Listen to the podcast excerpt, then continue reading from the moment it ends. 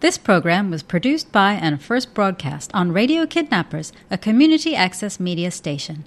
Thanks to New Zealand On Air for making this type of programming possible.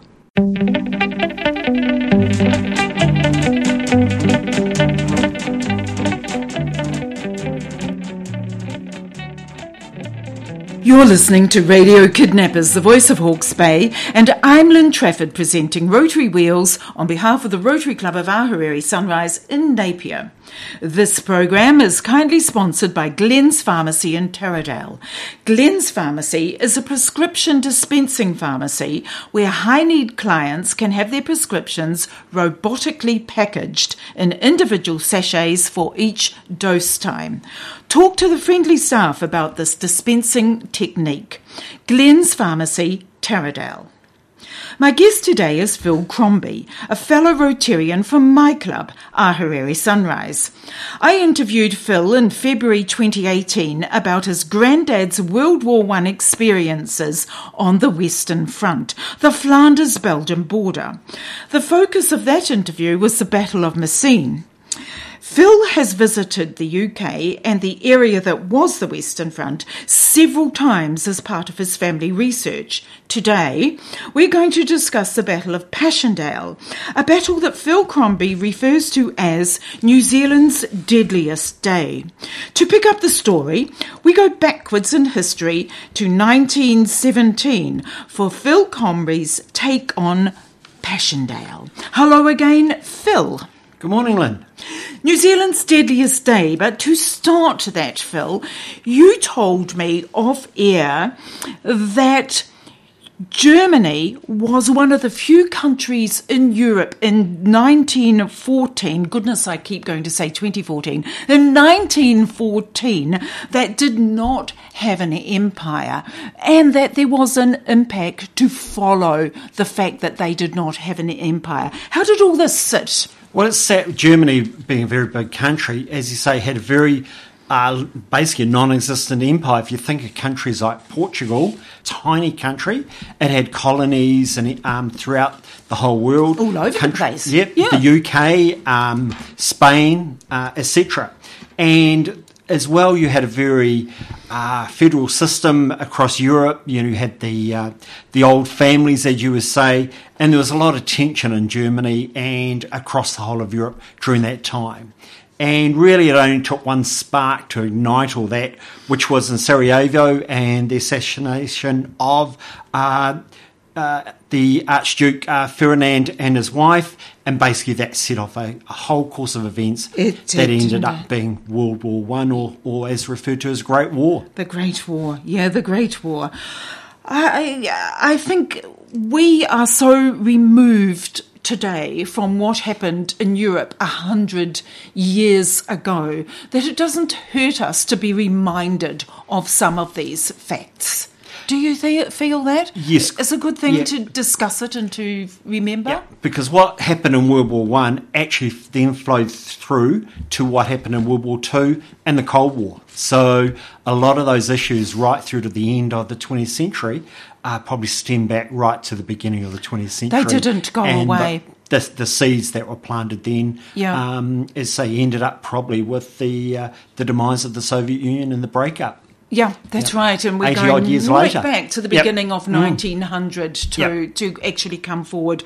We're going to concentrate today, as I said, on Passchendaele, but of course it has an impact on everything all around it, because pretty much in the middle where we're going to focus on today.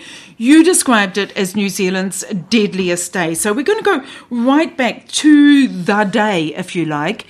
But before we do, can you geographically locate Passchendaele for us, so that people that have heard the name zonks of times but don't really know where it is can place it? Yeah, Passchendaele is fairly close to the French-Belgian border, probably inland, probably about 30k. So Passchendaele was actually only a village, probably about 500 people, but it was one of the many villages spread across what was known as the lowlands, and in fact it sat on a ridge, and that made it so strategic. And we talk about the Battle of Passchendaele as that was the end destination, but was actually the Battle of Passchendaele was made up of a whole series of different engagements, with the end result being the capture of Passchendaele. And the other battles that we tend to come to mind, where do they sit? Are they close to Passchendaele, or are they a long way away? No, very close. You're talking close. Probably a area of a circumference of no more than 20 kilometres. Because it's walking distance, it's isn't walking it really? Distance. And in fact, the major town in that area is called Ypres. It was right on the border, however, never captured by the Germany over the 4 years. And Passchendaele is probably about 6 miles from Ypres, and a very strategic kind of area. This whole area was strategic, especially towards the end of the war, because the Allies were looking to kind of effectively push up the coast, the English coast, and effectively try and take out the submarine pens that Germany had built along that coastline, as well as providing another area they could supply the front line in terms of ports there. So very strategic area, this whole Flanders lowlands area. Yeah, we tend to have Flanders stuck in our mind, don't we? Yep. Rather than maybe the individual battles. We remember the fields of Flanders. Correct. What we're talking about here is October 1917. Let's remind ourselves, Phil, how many New Zealanders were actually there at that time, and how were they structured militarily? Yeah, so it was referred to as, all the Kiwi soldiers were referred to as the New Zealand Division, and that was made up of around about 20,000 soldiers at any one time. Bearing in mind, over 100,000 soldiers came in and out of that division over the 4 years through different reinforcements coming from New Zealand, and then obviously the wounded, etc., being repatriated back. So effectively you had kind of the fighting part of the division was 4 brigades. They had about 2,000 odd soldiers in each of them.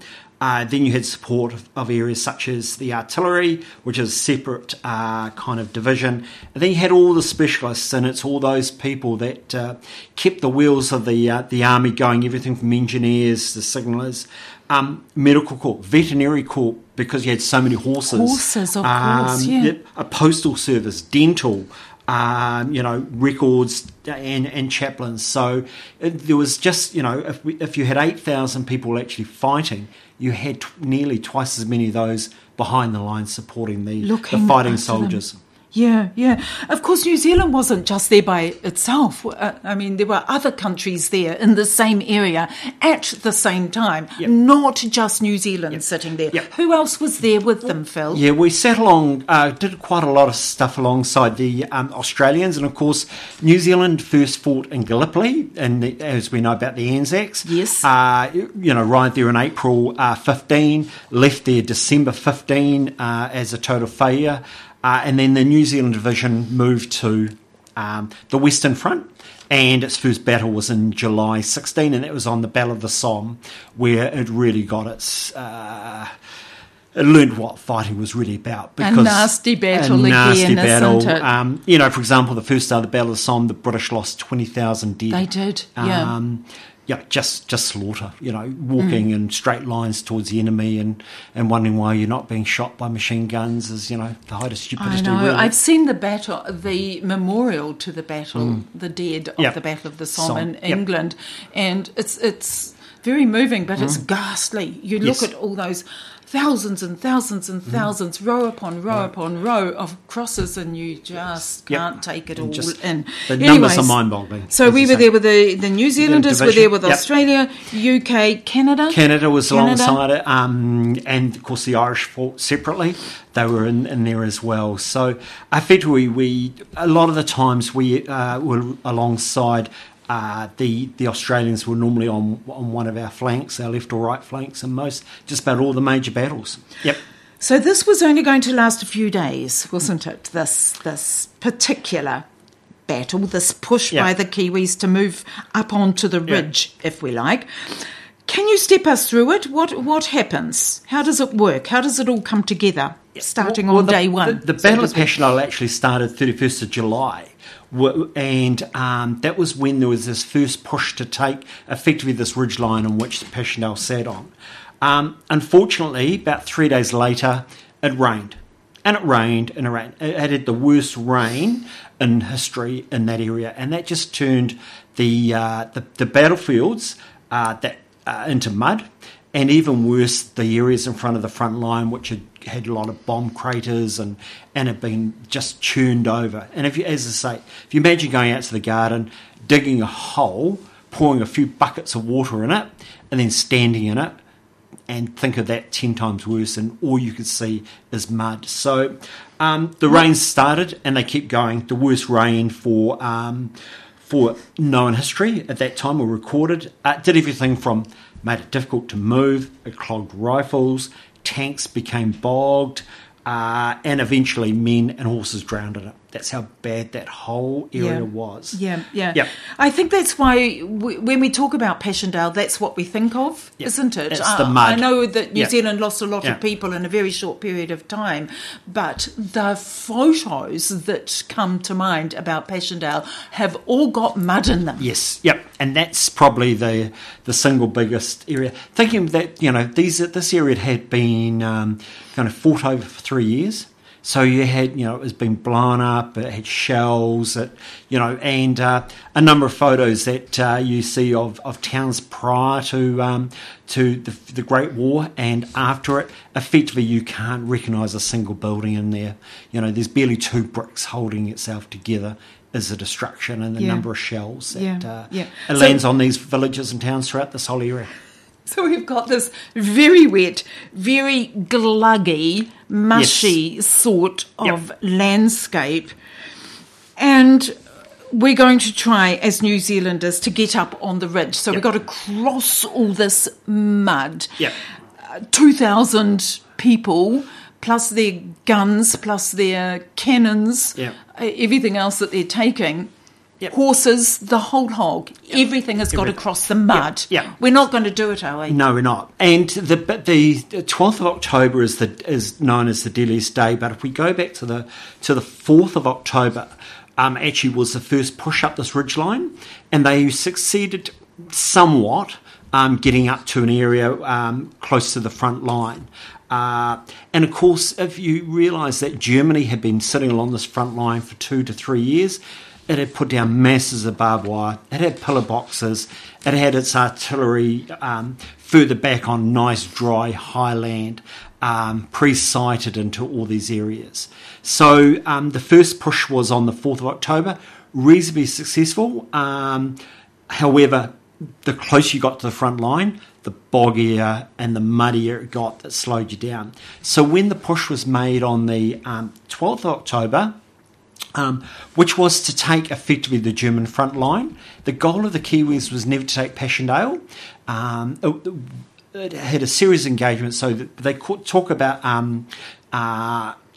taking a bite and hold.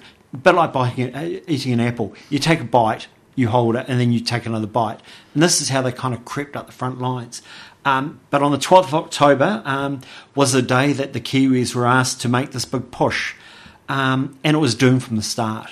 So if we think about the artillery is used for a number of things. One of it is you fire it on the German front, on the front line, keeps the troops down so they don't man their machine guns and everything like that.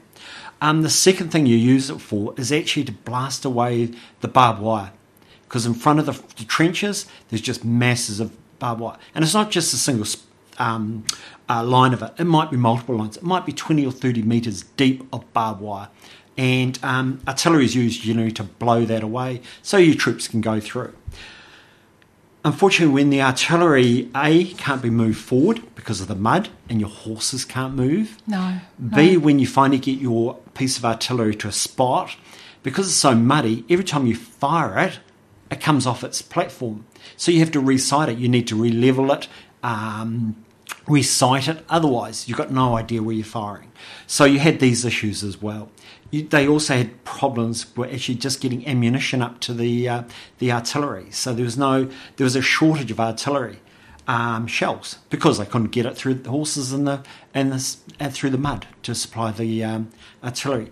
And then the worst thing is actually if you fired the artillery, Only about 1 and 2 shells actually went off because they were duds. They went into the mud. They didn't fire. And if they exploded, all they did was put up a little plume of mud. Yeah. So it was effectively no artillery. You were just literally walking into a hail of bullets. You said, and it's a line that I quite like because it's very descriptive, and it's kind of sad to say I like this line. However, it sums it up, that the mud was the silent killer. Mm, yeah. I think that's a very descriptive line, yep, for people particularly have seen any of these, yep, photos, yep, of the, yep, time. Our men, we lost a lot of men that day. We lost on that within 4 hours. The push started at around about 6 in the morning. Mm. Little artillery support. Effectively, it was called off before midday, and by that time, 843.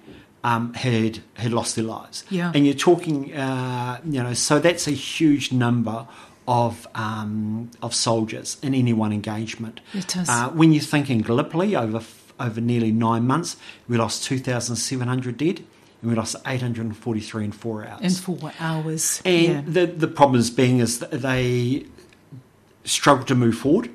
They were picked off very easily because they had little cover. And nowhere to go. And the Germans have been quite cunning in the wire. They'd actually left gaps in the wire. So the soldiers went for those gaps in the wire because they hadn't been blown, but they'd already been pre-sighted with machine guns. So as the soldiers came towards these gaps in the wire, if they could get there, they were just picked off right on the front line. So it was, as I say, a total recipe for disaster. And if you got wounded, then the chances of being recovered, strongly reduced because it took stretcher bearers. Normally, each stretcher bearer had 4 people on it. It normally took at least 2 stretcher bearer crews per wounded to get them off the battlefield. And they were still clearing them off the battlefield 2.5 to 3 days later. Yeah, The ones that had survived. Lots and lots, yep, of wounded, yep, soldiers. Yes, 2,000 wounded.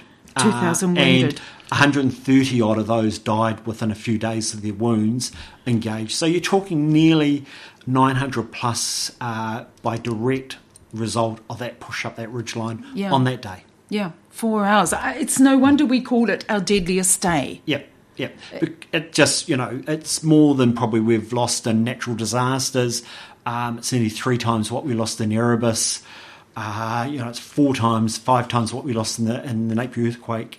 In Christchurch. It's just, yeah, mind-boggling. It is mind-boggling. And the circumstances under which those poor people had to supposedly fight their battle, yep, was just against them from the start, wasn't, yep, it, really? And it was due to a number of generals that once they may had mindsets, they were very hard to take off that mindset. They were going to do it at any kind of cost. And I suppose one of the things you need to consider is that most of the officers in the English army were probably from that middle to high class. All the soldiers were, so they had this class system that really didn't put much value as much on the lives of effectively the grunt soldier, on the workers, on the poor one who had to carry the... but that changed, didn't it, after this, yes, particular, yep, incident where, yep, New Zealanders were just sent into, yep, a situation that was never going to work. Yep. The chain of command, if you like, changed, correct, for the New, yep, Zealanders, yep, and they, yep, did not, yep, have to go, yep, through the British, absolutely, again. Yep. Effectively, up to this point, we took most of our orders from the British High Command, but after this, effectively the New Zealand government said that our generals on the ground could override any order they thought was not, was just basically suicide, I suppose, for a better word, and that kind of helped change the way forward in terms of losses and this kind of crazy charges on front lines. Yes, it's not heroic to have this kind of a battle, is it? No. I said in my intro that you've been over to that area. Yeah. I want to talk about what happened after the battle. Yeah. After the battle in the 1920s, Chinese workers were sent in to recover as many bodies as possible. That was a surprise to me, that Chinese were used for that. And if you think, there's, you know, like, for example, there are Chinese labourers throughout the world. You know, we had Chinese labourers in Otago, in the gold mines, and everywhere.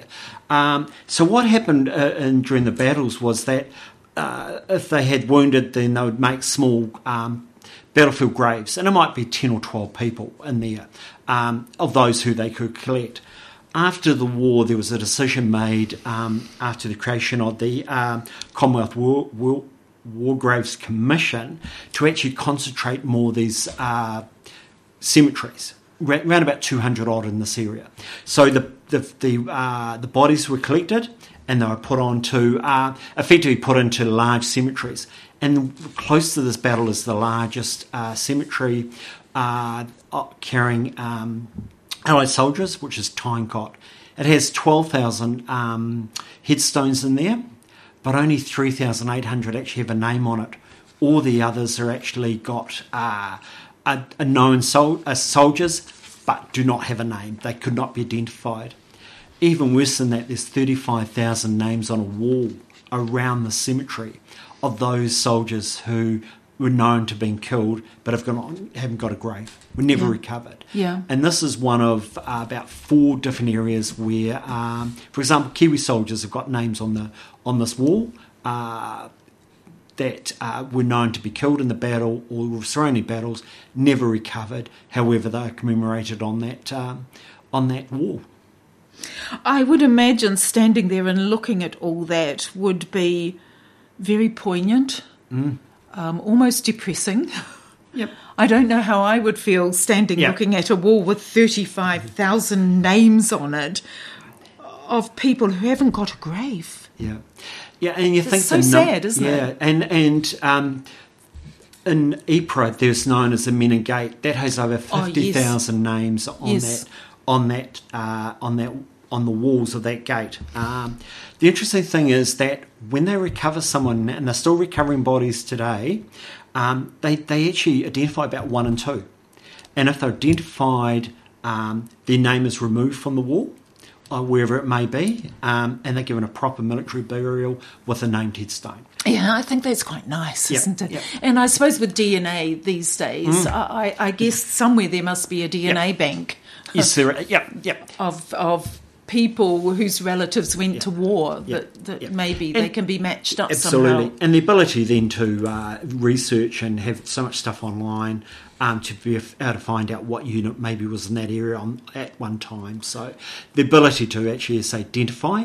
But it's over, I understand it's more than one a week soldier is actually removed out of those battlefields still around in that area of Flanders and given a military burial. I was just going to ask that. It's ongoing, isn't it? I suppose when you think of the mud and the way soil shifts...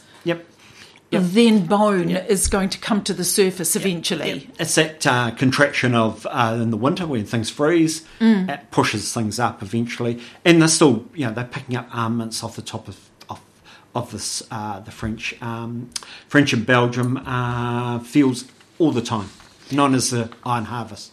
You would have been to quite a few museums as well as grave sites, so the museums will be chocker with all this stuff. Yes, and there was a brilliant one right on the right at Passchendaele at what was a chateau, pretty much on the front line, and it's probably one of the best kind of museums throughout that whole area. Are you going back? I mean, I know that because of COVID, we're a little bit isolated down here. Yeah. But at some stages, there are plans to go back. There's still more research to do. Oh, absolutely. There's still plenty to do and plenty to visit. And yet more interviews to do on Radio Kidnappers. Thank you, Phil Crombie, from the Rotary Club of Ahuriri Sunrise, for being my guest on Rotary Wheels. Should you wish to follow in Phil's footsteps and carry out World War I research, it has never been as easy or as comprehensive as it is today. Google searches, local libraries, museums, all have plenty of avenues for you to explore. To find out more about Rotary in your local community, a Google search will provide hours of information, or simply start by a search for Ahuriri Sunrise. Please join me every Monday morning at 10 o'clock to meet another interesting Rotarian from your local community. I'm Lynne Trafford.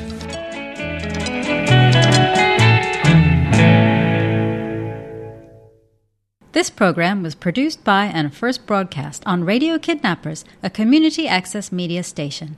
Thanks to New Zealand On Air for making this type of programming possible.